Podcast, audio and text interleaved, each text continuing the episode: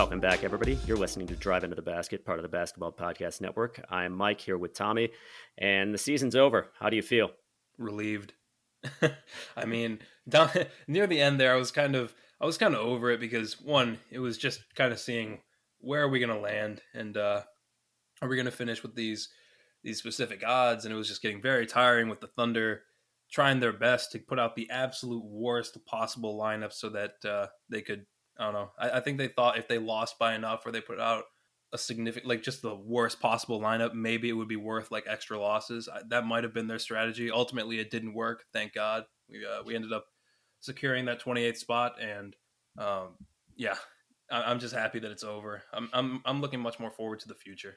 Yeah, I'm relieved that the Pistons finished and finished where they did. However, I'm feeling a little bit sad. I didn't expect this because, regardless of the quality of the basketball and the stress down the stretch, uh, watching the Pistons every other night or every three nights uh, was definitely a big part of my routine.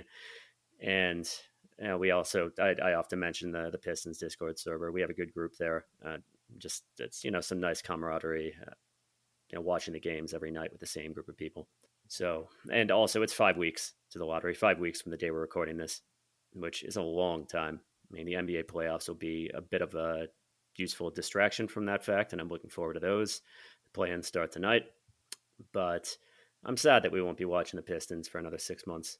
Yeah, but I'm that nine month COVID off season was absolutely brutal. But that was the worst season still. Yeah, that that was know, that, that, was, was just terrible. awful. and I keep bringing this up, but it's it's funny if you go back and listen to our episodes from during that off season. And yeah, of course, the Pistons just had their season completely truncated in the middle of March, and then it was until November before really anything happened. But if you go back and listen to our episodes, we're talking a lot about Christian Wood and his future and how he attacks closeouts and so on and so forth. about Sekou Doumbouya and how he's going to look and so on and so forth. And just everything has changed so severely. We've come a long so tremendously. Way. Yeah, we've come a long yeah. way and, and, entirely for the better, 100% for the better. Oh, absolutely. Uh, don't miss Christian Wood. Don't miss Sekou. there are much better things there for the Pistons now. So this is going to be the first episode of our end of series, excuse me, end of season series. Uh, planning on doing two or three episodes here and then transitioning to draft previews leading up to the draft lottery. So on the subject of endings, uh, some of you, we've gotten some questions from some of you about uh, where Dante has been. Uh, Dante, our uh, the third, was the third member of this team. So Dante had been on hiatus from the show for a couple months, and made the decision recently that he would not be returning. Uh, he wanted to us to tell all of you uh, that he had he has recently graduated from law school and accepted a full time position at a corporate firm. my commentary here: it's a very good firm. he told me about it. Uh, it, was, it, was, a difficult decision, but maintaining his career and continuing to show regularly wasn't doable. And he wanted to offer you guys his sincerest gratitude uh, to the listeners. Uh, said that being in the show was a wonderful experience. Uh, so I was actually going to. I forgot to do this. I was going to joke that he uh, that he's he was leaving the podcast because he just couldn't handle it after Trey Lyles was traded. Uh, Dante really didn't like Trey Lyles. yeah. So, uh, yeah, for my part, uh, I just want to thank Dante for for the year he spent with us on the show and uh, for the, the you know the memories of the good times that the three of us had. Yeah, absolutely. Huge congratulations to Dante on graduating from law school. He got a job at one of the top uh, firms in his area. He told us about that, and uh, we're very excited for him. You know, it's a it's a huge job, huge deal with uh, some long hours, but we know that he's very passionate about it, and uh, as passionate about as he was about the Pistons, we know that this is something that um, he's worked very, very hard on, and we're very happy for him. Obviously, you know, and truthfully, I've I've been thinking about one of his big takes a lot. I mean, this is something that he's been telling us about all year, and that and that's that Saddiq Bey has been he's he's better than we yeah. thought he was going to be, and I'll definitely concede, Dante. You were right. Um, Saddiq Bey has absolutely redefined his ceiling, in my opinion. So once again, man, you got me. Yeah, uh, definitely a good place here for us to just uh, transition into general storylines in the season. It's just going to be a general reflection on how the season went, takeaways, uh, how it went differently from what we predicted, and so on and so forth. So Saddiq Bey, definitely one of those. So started in summer league. I think he was there largely just to practice his new play style as a creator pulled that into regular season, the first 20 games or so, it was a complete disaster. They basically just handing him the ball at the perimeter and saying, please create offense with it one on one. I mean, that's the toughest thing to do in the NBA.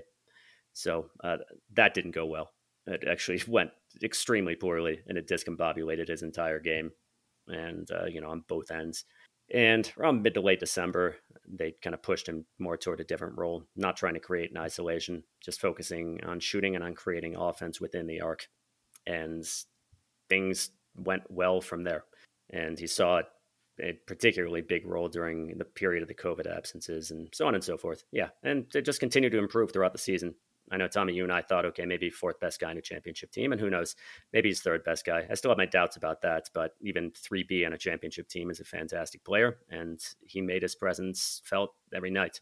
Still needs to work on shooting consistency, but uh, the guy, like, there was a press conference today with Troy Weaver and Dwane Casey, and they basically said, you know, we told, you know, we told Saddiq to take some time off and uh, Dwane Casey used to coach for the Mavericks. He was uh, assistant coach, excuse me, for the Mavericks, and he was there during the uh, 2011 championship. He actually put out the defensive scheme that helped to slow down LeBron. And he said that it was just like with Dirk Nowitzki, they had to put a, you know, I don't know if this is actually literal, but they had to put a lock on the gym. And he feels like uh, Saddiq is the same way and is just relentless work ethic and desire and intent to improve. Yep. One of two, what is like one of five guys who started every game. I think one of two guys. Uh, two guys one, started every one game. of five. Yeah, one of five who played in every game. One of uh, two who started every game, and that's I mean, especially in COVID year. yeah, uh, that's that's insane. And um, yeah, Saddiq Bey is an absolute workhorse. And yeah, going back to you know what we think his ceiling is or his reasonable role is, I'm I'm there on calling him a number three option. Um, I think he has that type of potential. Again, with the you mentioned the consistency that has to be there for all these uh, great moments that he has. He still has some nights where he's not shooting the ball particularly well, but he's still a very good player, and guys will still respect him. And I think one of the most fun developments this season has been Saddiq Bey adding that driving game where he's using his strength, putting his shoulder into guys, and they just they bounce right off of him. You know, he guy is such a strong uh, physical player, and it's he's getting to the to the basket on these drives, and it's it's been one of the best developments of the season. I've, I've, I've absolutely loved that. Um, so yeah, Saddiq Bey. I mean, we have a good piece there. I think he's one of two surefire core pieces that we have. And, yeah, uh, definitely. Uh, very, very happy with the, the value that we got there on that pick. 100%. Also a great culture guy by all accounts. Absolutely. He's very well liked in the locker room, sets an example. And he, you know, he's the kind of player everybody wants, also perfectly fits that Detroit ethos of gritty and hardworking and plays 100% for the team and, and never takes even a moment off on the court. So uh, gotta love it, definitely. Uh, you know, like I said, I still have my doubts that he's the number three guy in a championship team, but uh, I'm willing to certainly allow that I might be proved wrong. We'll see what he adds in the offseason. But I mean, what I'm really looking for is, like I've said in the past, motion shooting. I, I think that Saddiq is always going to be a guy who's a shooter who can do some creation rather than a creator who does some shooting, and that's fine. You have a guy who can consistently hit threes, and he hits difficult threes on volume. Uh, he has that uh, that nice little sidestep move, uh, and he can get that shot off. He can get a shot off with guys, uh, you know, with the guys right in his face. He uh, he's just really perfected this motion in which he catches the ball, he brings it across his body, and then he shoots very quickly. And for most guys, bringing it across your body is a big no-no. I mean, guys that can be very disruptive to somebody's shot, and shooting coaches will often try to remove that from your shot because it's just bad for the technique but Saddiq makes it work very well. And I think the next frontier for him as a shooter is coming around screens and being able to shoot right away. Uh, so, and from creating in the interior, yeah, he's been very good at it. He's just he's good at parlaying the assets that he has, which is really his strength. Is one of those. The guy's built like a tank, and he's developed some interesting and intriguing touch as well around the basket. It's just a paradigm shift from the mess he was early in the season, and I I blame that chiefly on the coaching staff. Yeah, but I'm very happy with the progress that he's shown. I mean, the work ethic it truly shows uh, throughout the course of the season. You know, I think, I mean, I'm not going to say he's an MIP candidate, but maybe on the Pistons he is. I mean, he's the, the transformation. It might have been subtle in some ways, but the body of work and the the results are certainly there. So very very happy with the way Saddiq Bey has progressed in year two. I think he's uh, another cornerstone piece moving forward. Yeah, so that's great. I mean, just going back to, to you know, if we can step back a little bit and just go to overall season storylines. So going into the season, what were your expectations? I know you wanted a tank season, but how did you think it was going to look? Uh, yeah, I think I wanted a tank season. I mean, the the situation, if we still want to think about it, like the Pistons ultimately still need talent. I mean, the we've seen these pictures circulating on Twitter of Cade getting mobbed by five guys, and everybody's like spaced out like six to ten to twenty feet around him. But I thought that the team had a chance to be fairly good. I thought I think at one point I even said that this team might win 40 games, and obviously that didn't come true. But um, down the stretch there, I think we we saw just how good they can look, and uh, I think that that that 40 game type team, that 40 win type team, is a lot closer than we think. And yeah, I mean, once it kind of became apparent that the team wasn't really ready, that there were some issues with efficiency, some issues with shot selection, athleticism, you know, once we got to that point and was like, okay, we definitely still need more talent. At that point, I was kind of like, yeah, let's just uh, dial it back. We're not going to make the playoffs. We're not going to make the plan. Let's just see um, about focusing on development at the expense of wins and secure uh, high odds again. And I was happy to see that down the stretch they ultimately decided to do that. But at the same time, it was disappointing. You know, I think that it's it's become abundantly clear that losing games or winning games has become very important in the rookie of the year race. And while I've kind of cooled off on caring about that a little bit, just because you know even the people who are voting for rookie of the year and not necessarily uh, not necessarily voting Cade, they mm-hmm. all kind of agree that Cade is the best rookie. We got our guy. Yes. Um. Yeah. So that was probably the bigger disappointment to me, just how they kind of came out looking rough. But um, ultimately, I think it's I would say that it's worked out for the best, and maybe we get lucky in the draft lottery again this year. I mean, I feel again good. the team needs talent. Yeah, yeah. I think there's a lot. I'll make this claim right now. I think there's a lot of good feelings towards Jabari Smith Jr. to the Pistons. You last year you predicted uh, the Pistons would get the number one pick. I'm gonna I'm gonna try to be bold right now, and I'm gonna say that the Pistons end up with Jabari. I don't know what pick it will be at, but I'm gonna say that the Pistons end up with Jabari.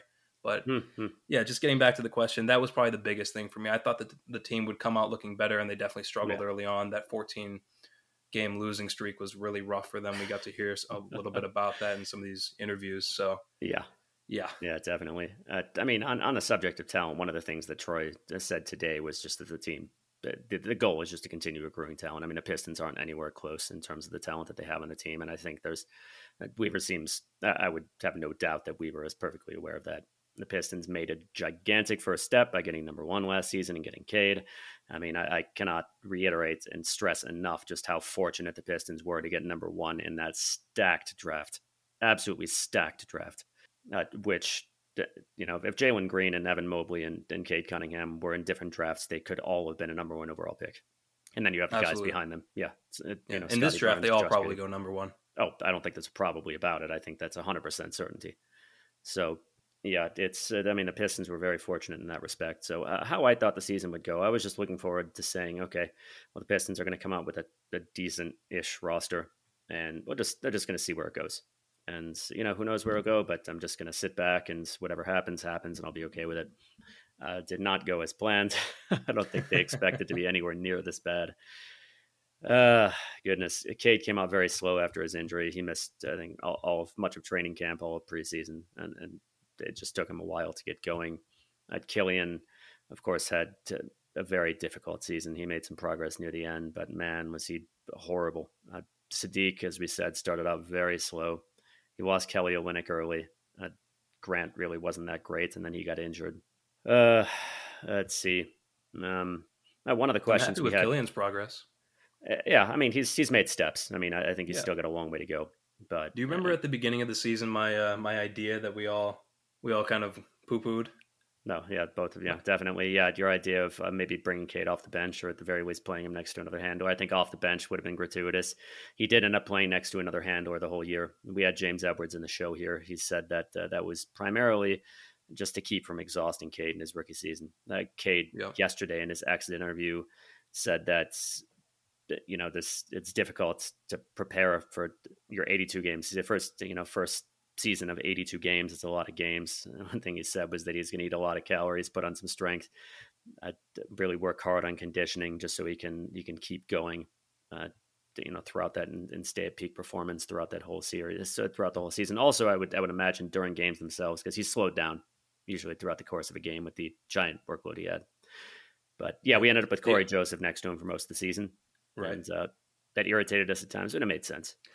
yeah, the other part of that was bringing Killian Hayes off the bench, and I think for sure that seems to have worked out. I, I, I think we can all agree at this point that Killian is much more effective and useful to this team off the bench with the ball in his hands and uh, I'm especially excited to see how that goes next year, assuming that he stays on the roster and stays in that role. I think, I think that was will. starting to work really well for him.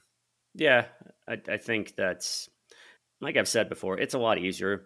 It's a lot more difficult to put it this way to see when a player is not playing super well on a bad team. It's a lot easier on a good team when they're playing in, in a you know with the, with a team that's winning and you're able to see how they fit into a winning system and how they're playing compared to, to, to winning players. Because if you put Killian on a good team, I mean, he wouldn't be in the rotation. You'd be able to see his his struggles. But I, I agree, he made progress. So uh, back to what I was saying, though. Uh, yeah, you so Killian plays poorly. You lose Olynyk, and you lose Grant for a, a protracted period. Um, you know, at, at, at, one point, eventually during the season, Diallo kind of came online, and he was a lot of fun to watch. And he has his issues. His only issue really is not being is, is not being a shooter. Uh, again, something that would be very prominently noticeable on a good team, but wasn't a big deal on this team. But uh, uh you know, I got really upset with Casey at many points early in the season, and then it became apparent to me that the season was lost. And then I started being perfectly okay with his relatively poor in-game coaching. Hmm. and we can both credit him. We both have credit him, uh, credited him. It just it comes out again and again that the players really like the guy and they really think highly of him. And he did a good job holding together a locker room for the second straight year uh, for a team that was constantly losing, which is not an easy situation. Yes. Yeah, I definitely want to make a point to bring up Casey and give him credit. Like X's and O's aside, uh, definitely one of the things, and this is definitely hand in hand with the job that Weaver has done. But those two together brought in guys who would buy in and you know the culture of this team like people we've, we've talked about it at points as well like it's not anything that uh, is groundbreaking but it's it was an admirable job to keep these guys focused on working hard and continuing to buy in over the course of 82 games i mean this is a long season at and during cade's exit interview he talked about how he was in a really uh, tough place after during that 14 game losing streak. You know, these guys, they're they've always been the best uh, throughout their lives, and you know, for him, he had high expectations. He went on to the JJ Redick podcast at the start of the season. He's like, "No, we're going to make the playoffs." And uh, Cade said in his exit interview, he's like, "Yeah." Didn't uh, realize how hard it is. Casey, right, Casey definitely, you know, reminded us of how hard it is to win in the NBA, and he made us aware of that. And you know, I ultimately in that I was thinking about this. Um, the Pistons, once the season was lost, I, I did want them to focus on uh, development, but also preserving their lottery position. But I am really glad that they showed a lot of strength uh, post All Star break. You know, I think that the team really, really benefited from that. That that losing streak and the other ones that were in that season, uh, the blowouts, they must have been really, really tough. And for oh, them oh, yeah. to have had to endure that for a whole season, I think that you know that could have potentially derailed a lot of the the good feelings. Uh, they talked about how the team was, you know, much more receptive to, uh, not maybe not receptive, but much more positive. Like their film sessions were a lot more positive, and I think they have really good momentum going into next year. So maybe some of the predictions that we had for the beginning of this season uh, will apply next year. Maybe next year we are a 40 win team, depending on how things go. Maybe the yeah. team does have playoff aspirations, you know, that sort of thing. But definitely I want to credit Casey uh, for the job that he did cultivating yeah, the locker definitely. room. Yeah, and yeah, Weaver as well. Yeah, Weaver brought in, like you said, he brought in the right guys. He really selects for character, which is something I feel 100% uh, in favor of. I think that's a great policy. Uh, even though at the draft, I kind of felt like maybe you're focusing a little bit too much on character at the expense of athleticism. But as Weaver really hasn't paid much attention to athleticism, and I'm very confident he understands the value of it. But you know, you're early on in a rebuild, you want to get the right guys in there. Uh, we've talked about Isaiah Livers. Even he is he's a great culture guy, and he's impressed us. We talked about that last episode.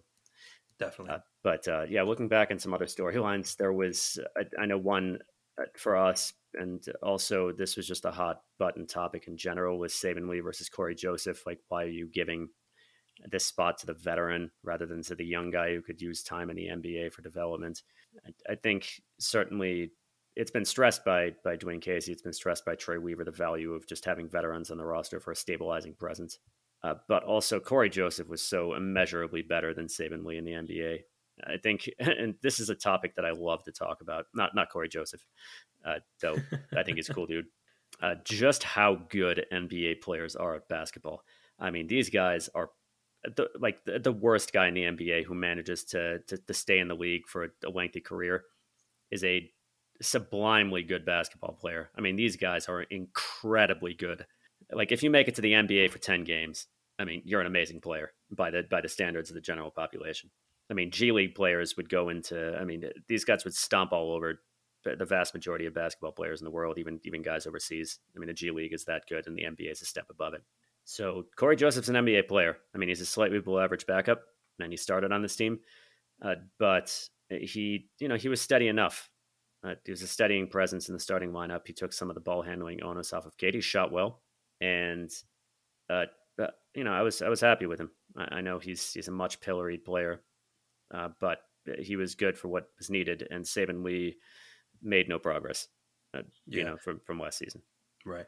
Yeah, I don't want to rehash the uh, the Cory Joseph versus Saben Lee thing. We, I, I from the beginning, I, I, was like, you know, it's it's a very different game, the G League game, to the NBA game because at the start of the season, Saben was putting up these massive numbers in the G League, and he was. Oh, he finished like, second in MVP voting the G League. Oh, did he? I did yeah, not but, know that. But but uh, uh, only a couple of G League MVPs have uh, over the last like six or seven seasons have actually come into the NBA and stayed. Chris Boucher is one of them, and he has, aside from his first season, I mean, he was not good this season.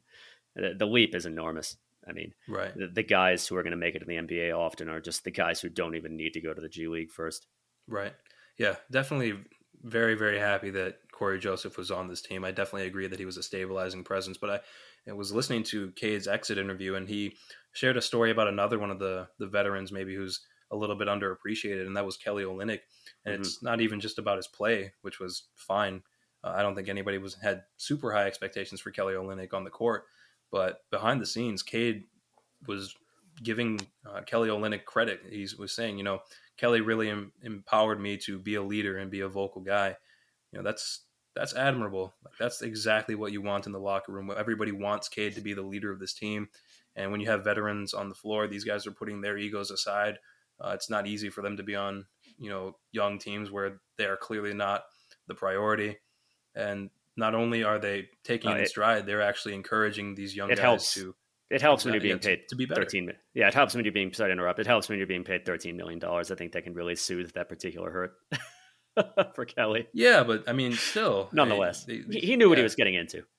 Sure, but I mean, he still he came from Miami. That's a, a very good uh, program, and no, he was know, with Houston. I, I, very much he was with oh, Houston right. at the end of last season. Yeah, yeah, putting up yeah. big stats. I still think of him as Celtics and uh, Miami. I, I yeah. did forget about that, and but he played very well in Houston. I'm sure uh, on the tail end of his Houston tenure. The point is, like, it's it's. I very much appreciate what Kelly Olynyk did and what the veterans did for this team.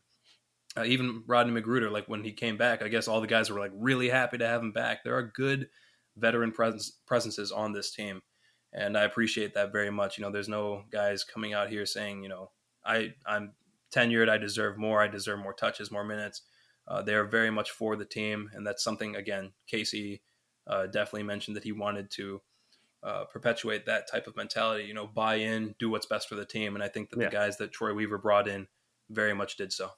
Yeah, on a slight aside, uh, Tommy and I had the, the opportunity recently to to speak with somebody who had worked within the Miami Heat organization for a few seasons and uh, you know, we asked who their favorite player was uh, in terms of personality, and the answer was Rodney McGruder, like unequivocally so. Uh, yep. Yeah, and uh, that was completely unsurprising based on everything we've heard about him. Uh, he, the, the, way it was put before the season, uh, was just that he was very popular in the locker room, and you know he came in and, and gave some decent minutes. Like we'll put it this way: so Tommy, you remember back when in free agency in 2020 when we were just like, oh man, why are they bringing in veterans? You know, just field all young guys so they can develop as, as much as possible and be the worst team you possibly can. I think, I mean, I think we admitted, we've long since admitted that we were wrong about that and that uh, Troy Weaver has definitely shown us the, the benefit of having veterans on the roster. Uh, he was also just very uh, very agile in how he handled last season. Uh, you know, getting rid of the veterans and positioning the Pistons to get a high pick, while also uh, you know seeing some good development from the youth. So yeah, the veterans I agree are valuable. He's brought in the right veterans.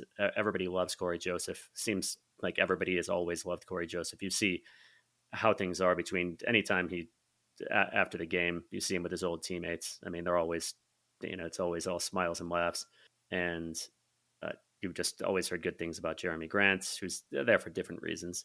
But uh, yeah, it was it was a roster that was put together well for you know, in, in, terms of culture for what the Pistons needed in the second season, which was really going to be all about development for a team that still doesn't have a ton of talent on it.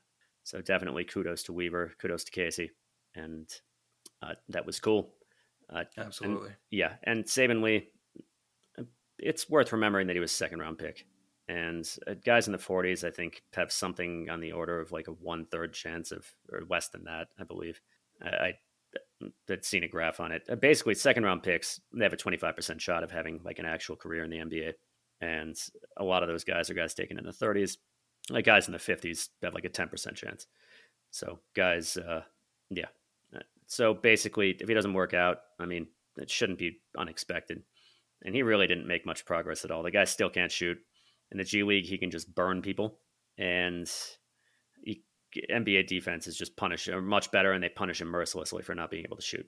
Yeah, I, is there anything that more that you wanted to say on Weaver and Casey? Because actually, that you just reminded me of a really interesting quote from uh from another video I watched uh, that Cade had done. Yeah, sure. Yeah. So that was Mike Schmitz. Um, he does these film sessions with prospects, and he did that with Cade prior to the draft, and then he did another one just a week or two ago. And I was watching this video. It's fantastic content. Mike Schmitz is one of my favorite uh, draft guys. And I was really happy that they did another session. And one of the things that Cade said in that video was that um, this was the first time in his career where his length really played a big part of his in, in his scoring. He said that you know the transition from college to the NBA uh, was very difficult because he was learning to play more uh, within the very limited space that the NBA affords. And I thought that was just really interesting because, like, looking at the game, you know, between uh, college film and NBA film, you don't really see that very much. You don't see it a ton, uh, except for maybe on drives uh, where Cade was finishing with like these crazy long, you know, sweeping hooks and hoop, sweeping layups. But otherwise, you know, I, I thought it was very interesting. It just, once again, it, it highlights just how different these leagues are and uh, how that learning curve is very steep. I mean, oh, I, am thinking back yeah. to, you know, his welcome to the league moment where Anthony Davis blocked him on, I think, was it one or two three point shots, and you know the, the the progress that Cade made over the season, once again, just phenomenal. And uh, I mean, I don't think that we. I'm not going to say that we don't talk about it enough, but it, what a, what a fantastic season. Honestly, I think that overall, you know, for a 22 or 23 win team, you know things went very very well. You know we accomplished a lot this season. And uh, you know for a team that wasn't going to win anything significant i think we we made more progress maybe with the path that we took as opposed to a team that maybe won more games on the backs of maybe more veteran help if they had brought it in. You know i'm very happy yeah. with the way that things went. I'm very happy with the rotations that consisted mostly of young guys interspersed with you know stabilizing veteran presences. I think that they went about this season very very well considering uh, that didn't look like they were going to, you know, win anything or make any play-in games. And now a quick word from our sponsor. The NBA playoffs mean next level basketball. Get ready for all the action by betting on the play in tournament with DraftKings Sportsbook, an official sports betting partner of the NBA. New customers can bet $5 on any team to win and get $150 in free bets instantly. You clinch a win no matter what. All DraftKings Sportsbook customers can also bet on NBA hoops with same game parlays. Combine multiple bets from the same game for a bigger payout. The more legs you add, the more money you can win. Plus, for each day of the plan, get a risk-free bet up to $10 if your same-game parlay doesn't hit. Download the DraftKings Sportsbook app now. Use promo code TBPN. Bet $5 on any NBA team to win their game during the play-in tournament and get $150 in free bets instantly. That's promo code TBPN at DraftKings Sportsbook, an official sports betting partner of the NBA. Minimum age and eligibility restrictions apply. See show notes for details back to just general season takeaways and storylines. So at the at the beginning of the season, we talked about how it was going to be one of Jer- excuse me, one of Josh Jackson or Hamidou Diallo who was going to make it. Uh, we all know how that went.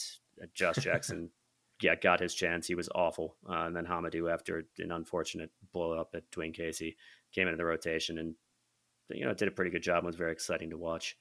So Josh Jackson, I'll reiterate, is the kind of guy you take a chance on. And uh, as a rebuilding team and free agency, that was 100% worthy project. It didn't work out. He might be on his way out of the NBA. Uh, so, but uh, yeah, what what did you think about Diallo? I mean, he was fun yeah, to watch, no, definitely. For sure. I mean, I, I'm definitely a guy who I like certain archetypes, and especially for guards and forwards, I like guys who can shoot the three ball, and that's very that's certainly very important to me. And Hamidou is not a guy who does that very well currently, but Hamidou definitely impressed me this season. You know, despite the fact that he's not able to shoot from distance very well, he was his presence was very much felt on the floor. He was an injection of athleticism that this, the team desperately needs and needed, especially at that time.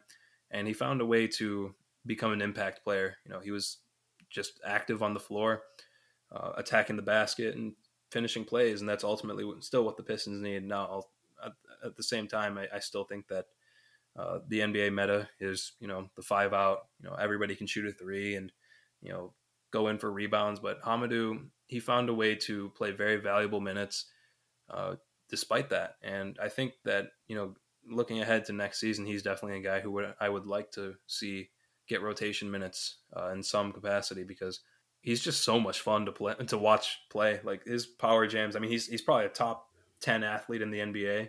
Yeah, definitely. You know, yeah, and it's not that you can't have too many of those guys. I mean, you you still need guys who can shoot, but no, he's got to be able to yeah. shoot if he's going to stay yeah, in the he's rotation. Still, if yeah. he's yeah, if he's gonna if he's ever going to become a starter and a very good starter at that, uh, it's like you said all year. He's got to be a guy who, who can even a bench thirty-seven.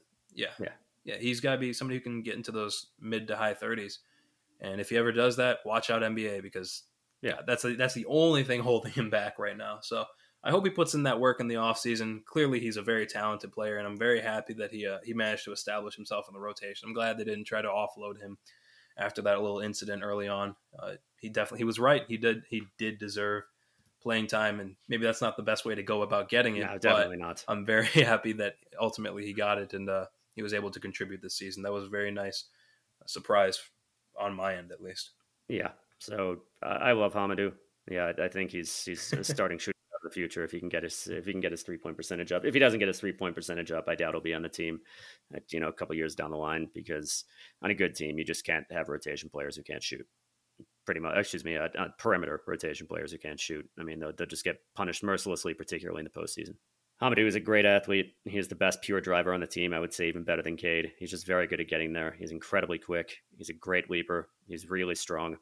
And Casey said that this season they're basically just putting together a, a, shooting book for everybody. I'm sure his will be very extensive, and hopefully he's one of the guys who sticks around in Detroit. So it was it was good to see him in the rotation. Uh, you just you love seeing the dunks. I mean, he's so exciting to watch. I mean, this is just pure, you know, uh, you know, just purely on on the level of in, of, of enjoying and watching him play. It doesn't say anything about his effectiveness, but he just found ways to be effective when no plays are being run for him. Uh, he was great at generating steals, and he did so without overly gambling. And yeah, he's a guy who can stick to really athletic players on defense too, and he's a vertical spacing threat. Dwane Casey doesn't really like calling lob plays. I think he only called one for Hamidou, in which he came very close to throwing down a one-handed above the rim slam. But yeah, he's he's he's good for that too, and you just hope he works out. And so Josh Jackson, like hard worker. I mean, you want to talk a guy he can't shoot either. He's he's not really super great at driving to the basket. Uh, no, that's the show name. Yay. Um, but he's not great at scoring there either. So I wish him well, but I don't think he's likely to maybe an end of rotation for a not so good team.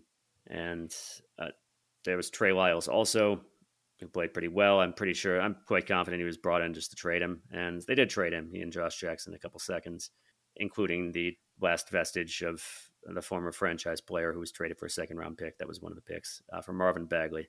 So Bagley very well liked by Weaver and Casey, uh, particularly Weaver. Quite confident he'll be on the team next season. We've talked about him quite a bit, but what do you think he brought to the team just by a mere dint of being on the roster? Yeah, you know, one of the things that we talked about prior to Bagley's arrival was the lack of vertical spacing. You just mentioned it. Uh, essentially being a guy who puts pressure on the rim as a lob threat. We desperately needed it. We didn't have anybody who could really go up there and get it other than Hamidou, but like you said, he wasn't getting those plays run for him.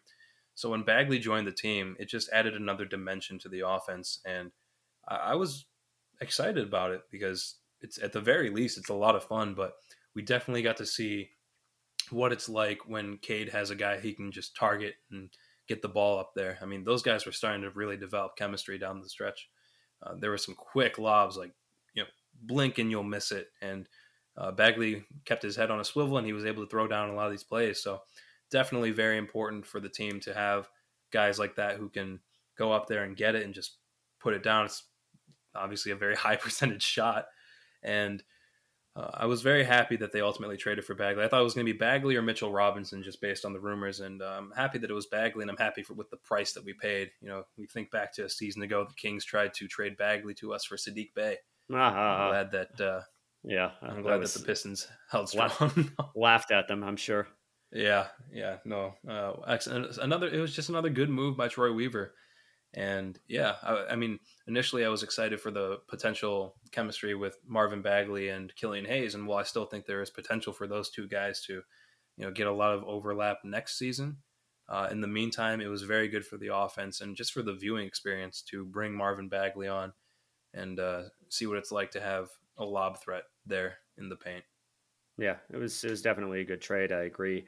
At, at the very least, you take a you know at the very worst, you take a flyer on a potentially good player. Maybe he'll work out, maybe he won't. For basically the cost of just a couple of second round picks, one of which is going to almost certainly be in the 50s. So that was a cool trade. I agree. Basically, uh, just merely thanks to his ability to play above the rim. I mean, that was just such a help to Cade, who really relies on the high pick and roll, and you want to give him as many options as you possibly can. And not having a vertical spacer, that's another thing Troy Weaver said today was that he screwed that up and didn't put enough athleticism in the front court, and it was noticeable. Like basically no team in the NBA had that problem, aside from maybe right. the Thunder when they were starting Jeremiah Robinson Earl. Basically, everybody else was able to was able to play above the rim to some degree. I think that it definitely called attention to Isaiah Stewart's deficiencies, his lack of uh, verticality, uh, just how hard it is to get him the ball in the pick and roll, and he's not a lob threat uh, and so on and so forth, just what he doesn't provide. So right. it was definitely good for Cade. I should mention that Bagley isn't special in that respect. There are plenty of guys who can play above the rim. So you could definitely replace him with another guy who can play above the rim and do more stuff. The hope is that he improves uh, as a defender or as a shooter. Got to shoot to play power forward. Uh, got to improve as a defender to play center. I really question if he has the defensive acumen to do it, but uh, uh he'll have a chance but that was definitely a good thing for Cade, without a doubt. And uh, you know, good trade. And who knows Absolutely. if Weaver, had, yeah, if Weaver had brought in a vertical space early in the season, maybe the Pistons wouldn't have third best draft odds. So not the worst thing in the world. So yeah, definitely. Cool. And you mentioned Isaiah Stewart. I think that uh, you know he's the other part of this. He's the other big on the team, and yeah, you, you, we've already mentioned that clearly he wasn't a very good uh, vertical, or, yeah, a vertical spacer or a very good lob threat. but he still found ways to be effective. Uh, the, yeah. the, highway screens was a really cool development uh, once that was pointed out, and he he still did what he did uh, last year. You know, you you could see the energy, and you could see just the way that he was getting in guys under guys' skin and just work outworking everybody. And that was great this season. But when his role expanded, I mean, this is one of the things that maybe was a little bit of a disappointment on the season. I think back to the start of the season you know those first 10 games we were like okay isaiah stewart this is your chance. You're going to be the starter. Uh, let's see how you do. And then it just became abundantly clear that him and Cade are probably not a good long-term duo uh, just because isaiah doesn't do enough for uh, Cade in terms of being an option or a, a guy who can finish plays. So that was disappointing but i still think isaiah's presence on the team is extremely valuable. Uh, he's oh, another guy who's helping set the culture. Yeah. yep and I think that he'd be very valuable off the bench uh, as just a guy who can finish plays in the low post. And I think that just having him on the team alone is is is more than uh, he's more than deserving of a roster spot, obviously. So you know maybe that's a disappointment on some level that he wasn't he doesn't appear to be a starting caliber five, but you know he's still high value and we all still love him. So I still think that he we got to we got to figure out more about what he is and what he can contribute. And even if it's not exactly what we envisioned at the start of the season, I'm still very happy with his potential contribution and what he does for the Pistons. I think that you know we, we've talked about this a few times now, like your potential bench. I think the Pistons already have uh, their eight or nine man rotation in terms of the bench if they oh, want to. You know, Killian Hayes looked like a good backup. Yeah. Oh, for next Isaiah season, Stewart I mean, looks like a good backup. Yeah, I don't think uh, you know I don't think anybody beyond Stewart at this point has established himself as a good bench player on a good team. Yeah, that's that's probably yeah. I, I can agree with that. Uh, I, am I'm, I'm high on Killian and I'm high on Bagley. I think those guys. I think all three of those guys could work together, especially if Isaiah Stewart continues to knock down the three, which on the yeah. tail end of the season he's been very, very good. That was kind of, it's not an it. out of nowhere thing. We knew that he had that potential, but he looks it looks different, and it looks he's, like it could translate into next yeah. year. He's got he's got to be able to shoot in order to be an effective offensive player. We've we've said it many times because down low he's just a paint clogger for the most part. Uh, he's not a very good scorer in, in, the restricted area. Even it's tough to be a center who's undersized and scores below the rim. That's not easy. I mean that is that's a tough job. Yeah, but it's easier but off the bench. It's easier off the bench, definitely uh, you know, when it comes again, we, we can talk about you know the, the, future bench rotation at some points. I think, like I said, I think Killian's got a long way to go. Bagley's got to do some work. I, I, agree. You can have a decent big rotation with the two of them. If Stewart can shoot, Bagley will run the pick and roll, and Stewart will be just the spacer on offense. It looks Stewart, plausible. Yeah, and, and Stewart can be the, the the guy who protects the interior because I, I think that Bagley's got a drastically better shot of being a decent perimeter defender. I mean, it, it was something else how poor he was at making the right reads. Uh, you know, as as the guy defending the interior when Stewart was out. So, but Stewart's like you said, great culture guy, super hard worker. Uh, him going after LeBron was one of the highlights of the season, I would say. Uh, and man, I forgot about that. That was crazy. that was crazy. Yeah. yeah and he established himself as like a guy that nobody wants to mess with. So yeah. that's cool. Yeah. So, but yeah, long term bench guy, I would agree. My only concern would be, you know, he goes, uh, your starting center of the future goes down. You got to bring Isaiah in, and that's a big step backward on offense if Cade doesn't have a good role man with him. It's like you said, he, he doesn't function well with Cade, who just needs a more dynamic player who's able to play more effectively in the pick and roll. Isaiah is not good on the pick and roll, aside from the screens he can set, but that's not enough. So, uh, a final guy I think we should talk about is Jerami Grant. Started the season slow, uh, was doing some irritating things, just too many of those awful mid range pull ups, and and just playing a very black hole style of play. At, after the All Star break, uh, the, Troy Weaver said he talked with him, asked, or maybe it was Casey, asked him to play a more efficient game, and uh, he did. He was he was moving the ball around a lot better. I don't think he'll be great at it ever, but he was moving the ball around a lot better off the drive. He wasn't taking as many bad shots. He was also just shooting better. But you saw he and Bey and and Cade play pretty well together. Now, are they a big three on the championship team? I would say no. You need a much better number two than Grant. Yeah. But uh, you know, kudos to him for making that improvement. And now, had he not been asked to play that way before, who knows? But kudos to him nonetheless. Yeah, I definitely agree with you. I was gonna, if you hadn't done it, I was gonna bring it up. Uh, I'm happy that Troy Weaver and Dwane Casey acknowledged the fact that he was not playing a very good, uh, an efficient game and they addressed it and he made changes. You know, this was definitely something that we got a chance to talk about during the season. You know, the the mid range pull ups they drove us crazy, and uh, he was starting to cut those out a little bit, taking a lot more threes, taking and making most importantly a lot more threes. Which yeah, going hard very much appreciate. Too. Yeah, yep, yeah. That was something that he did. Uh, not, I mean, I don't know if we can call it last season now, but oh, yeah. uh, in his first season with the Pistons, like he would attack the rim hard, and he was like putting his body on the line. He was taking punishment, and he got the crap start, out of start this season. yeah. He, yeah, he didn't do that as much, and it was kind of a head scratcher because it was one of the things that made Grant so I don't know dynamic. Uh, it made him such a weapon. You know, he was going in there and he was not afraid to mix it up, and it was something that we very much appreciated about him. So I'm really happy that he started to look like a little bit more like that first season with the Pistons, Jerami Grant. I'll ask you this now: Do you think they trade him? I'd say it depends on the draft. It also depends on the offers they get. Uh, Troy Weaver yeah. said today in his press conference that they just didn't get very many. They didn't really get good offers for Jerami, right. and he said, "I was surprised he was this open." He said, "We'll we'll look forward and see what happens." I mean, I'm sure Jerami was perfectly aware that even when he came to the Pistons, that he might end up getting traded. So right. It it'll depend on how the draft goes. I would imagine. Yeah, I'll just uh, repeating myself. Depending on how the depend on how the draft goes, depend on uh, chief above all uh, which offers you get. Like there was talk about right. Portland trading uh, the Pelicans pick. The Pelicans pick is most likely to fall at number 11, I think, or is it number 12? I think number 12. So if they don't make the playoffs, so Yeah. that's not great. Yeah, yeah. Going back to these off-season offers, you know, there was some disappointment uh, among Pistons fans and us that Jerami didn't get traded. We thought that you know his value might be high, but it was a suspicion of ours that maybe he the offers just weren't that good. And Troy Weaver kind of said what we said back then, which is that you know after the playoffs, there are a lot of teams that are like, oh, maybe if we just bring this guy on, maybe we'll look better. But I think the Portland offer. Um, maybe that's one of the better ones out there, but there was, you know, this is a little bit of news from a few weeks ago. There was indications from Shams that there is a decent amount of interest in Grant, and that uh, maybe we have a little bit of a not maybe not a bidding war, but there is enough competition to drive up the price a little bit, which is always good for us. You know, I think Grant, he, I, I still think that theoretically he could contribute to this team, and when they are looking to compete, but the timeline is it's iffy because he is what is he turning twenty eight or twenty nine uh, Uh, here he'll be- soon? Yeah, I think. He, well, he just turned twenty eight. Did he? So yeah, if the Oh, Pistons, that's right. Yeah. Yeah, if the Pistons are planning, you know, for next season, hopefully make the plans. The season after that, make the playoffs straight away, and then the next season after that, really start to contend. I mean, Jerami's going to be 31, and that's not old, but the It's right Really- on the tail end of your prime. yeah, most NBA players go into decline in their 30s, in their early 30s.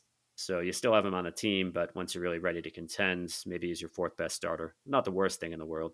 But Right. the question is, what can you get in exchange? But what are you losing in terms of his presence on the team and generally even off the court? Yeah. Ultimately, if I had to guess, I don't think that Jerami Grant is going to play another game with the Pistons. Uh, I am, if he does get traded, I am intrigued by the potential return there, uh, especially if it's centered around draft picks. I've already started to look into some of the guys in the late teens. There are some interesting names there. Once again, this is not the 2020 NBA draft. It's just, or yeah, the 2021 NBA draft. It's not that talented. Uh, it's it's worth reiterating just one last time.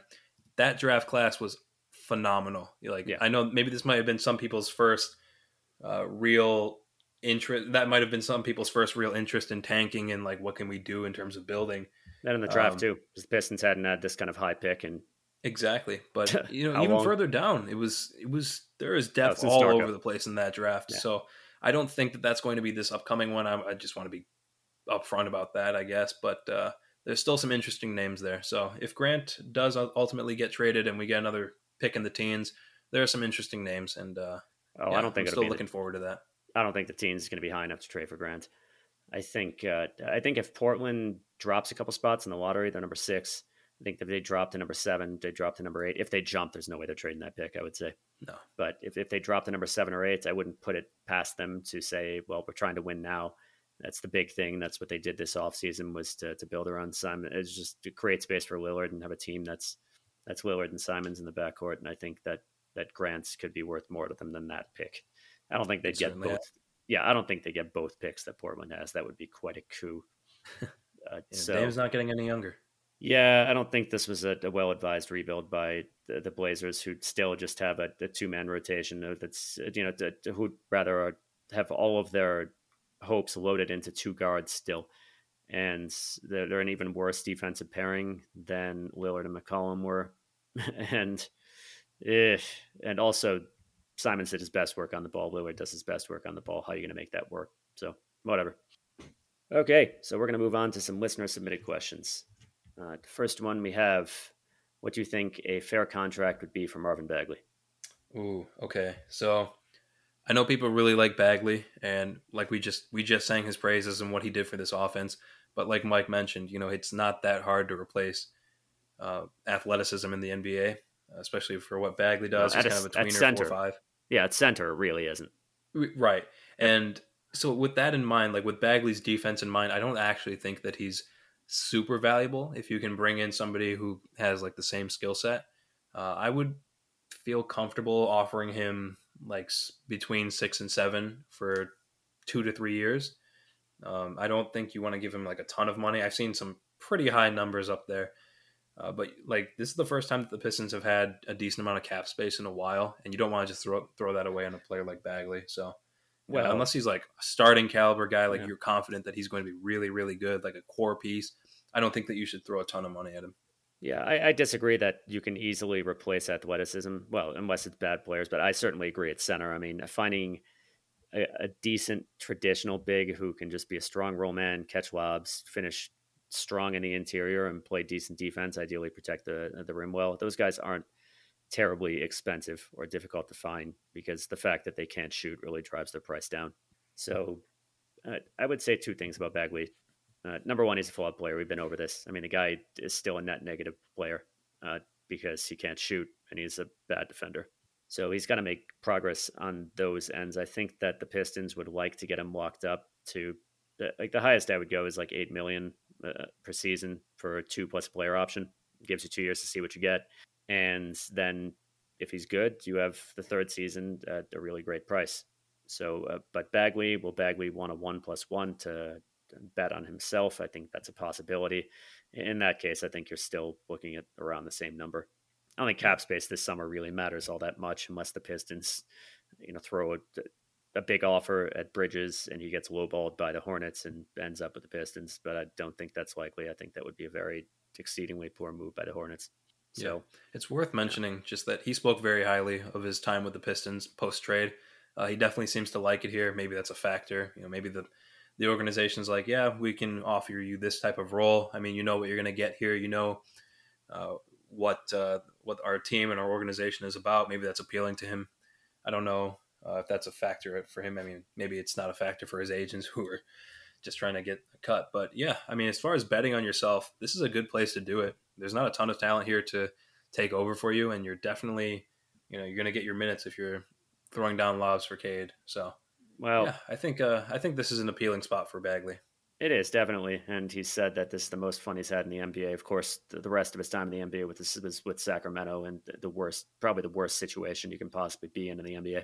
But yeah, one thing you think about with Bagley, if the Pistons draft Jabari Smith, if the Pistons draft Chet Holmgren, I don't even want to think about the Pistons drafting Paolo Banchero. I mean, neither of us like him, and we'll talk about. We'll, we are going to do a deep dive into him uh, as well as into Smith and Holmgren, and I don't know maybe Ivey before the draft. But yeah, if they draft a power forward and, and you have Stewart on the team, um, yeah, especially if Grant stays. I mean, where do you find minutes for Bagley? That, that's a consideration. But uh, Troy seems to like him so much that I'm quite confident that he will stay and will get minutes next season. So yeah, I, I would say eight million is the highest I would go for Bagley. And yeah. not many teams have cap space. Those teams are almost certainly not going to to throw a big offer at the likes of Marvin Bagley. And teams that don't have space are very unlikely to use the who are trying to compete are very unlikely to use the mid level exception on Bagley. Uh, okay, what should we do with Jerami Grant? We went over that. Depends on the draft. Uh, depends on what offers they get. Okay, uh, who was the biggest surprise for you? Biggest disappointment that isn't Killian. Uh, that that was a, a, reference to me. I was very hard on Killian early in the season because it really annoyed me that he wouldn't drive into the paint and accept contact. Yeah, it's like struggle, whatever. Just do that. Everybody else is doing it. You got to do it. Uh, you just got to do it in general. Uh, yeah. Um, I, I I'll, I'll take the lead on this one if you want.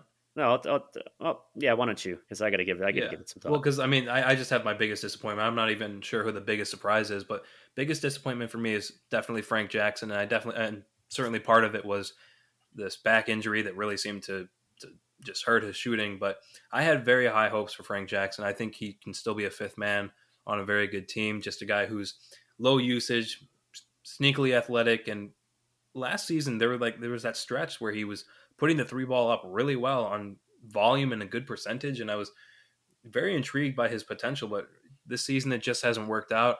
I've seen people keen on the idea of moving on from him, getting him off the team. I am not even close to that yet. Uh, give him time, let him see if he can get healthy and just get his stuff together because Frank Jackson, his archetype is very appealing to me. He's a low usage three point shooter with a very quick release, like people have noticed that he can catch the ball high and put it up really quickly. I think that's incredibly valuable on a team like the Pistons. You know, we've said it a million times. We need guys who can finish uh, the plays that Cade creates. And if you're a three point shooter and a, an athlete, you are one of those guys. So Frank Jackson, I'm disappointed that he didn't get to establish himself as a good player this season, but I'm still high on him, and uh, definitely the biggest disappointment in my opinion. Was the the biggest surprise for you, Diallo? Because I I know that uh, you know, in our personal discussions prior to him really getting time, you weren't high on him at all.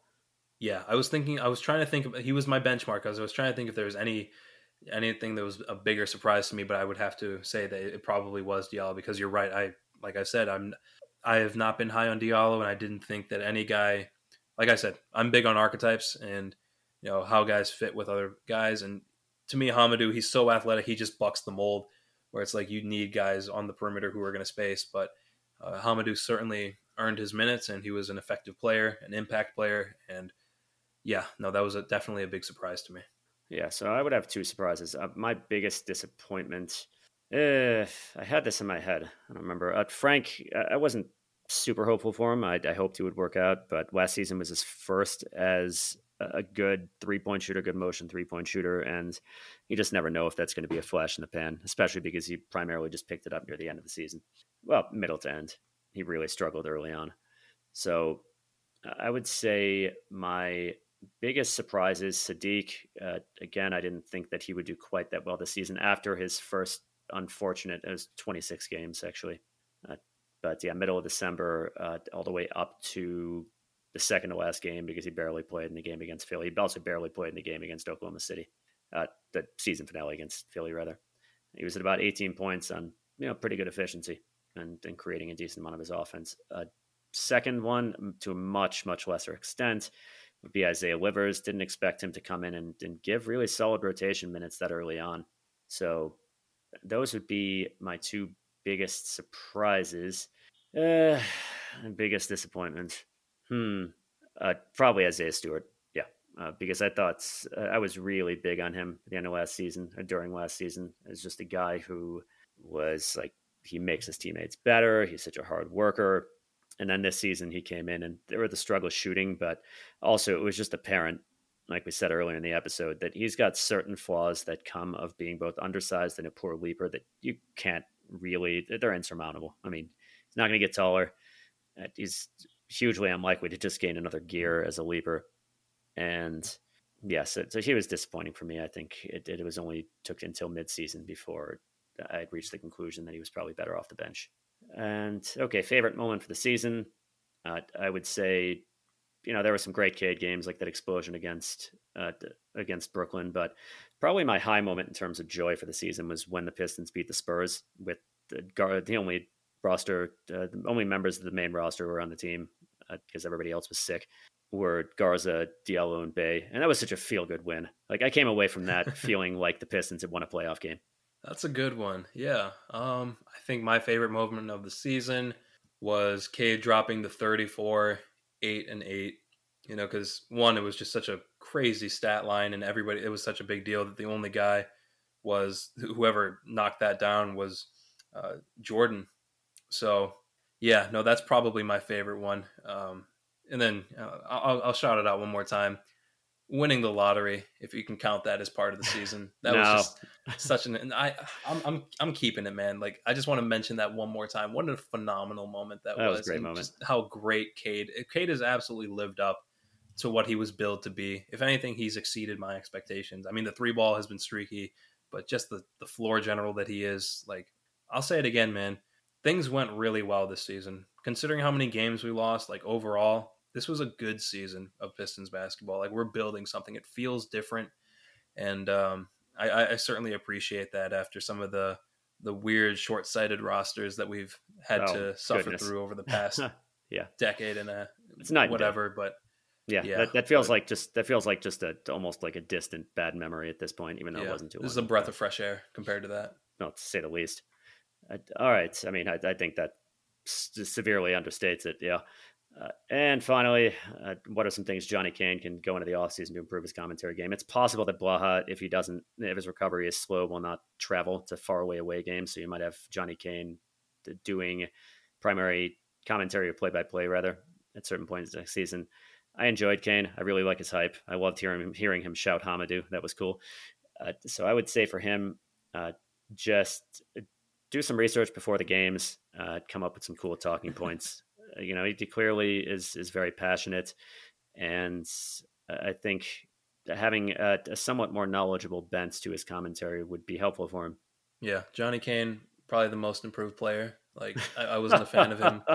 I wasn't I wasn't huge on his commentary like two years ago, but he definitely grew on me this season. I agree, his energy is fun.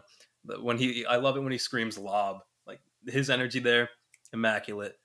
But yeah, no, it'd be, it'd be cool if he if he did his, his his little research and came up with his nicknames. I remember there was I think I want to say it was Iron Eagle, uh, Desmond Bane had hit a shot and he said something like the fire rises and I just thought that was the funniest thing ever. But yeah, no, Johnny Kane, what a guy. I, I like him. I think he uh, I think everybody kind of knows at this point that he's probably going to pick it up when Blaha puts the mic down, but uh, I think we're in good hands.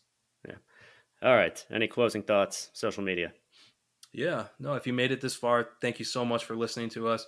Um, stick around with us through the off season. We do all sorts of stuff, like especially draft content. People really seem to like our single prospect uh, reviews, and you know we don't stop. So if you made it this far, thank you again so much. Uh, if you're on Spotify, please consider giving us a rating. If you're on Apple, uh, rating and review, and then uh, if you want to interact with us, we love hearing from you guys and interacting with you. Uh, we're on Twitter at To The Basket Pod. That's T O The Basket Pod. And once again, thank you so much for listening. Oh, T O The Basket Pod. What did I say? uh, you said T O Basket Pod. T O. Ba- oh my god, yeah, yeah. No. T O The Basket Pod. Yeah, driving yes. to basket. Yeah, driving to basket. yeah. no, that's not it. No, that's not it. Uh, all right, folks. So we'll catch you in the next episode.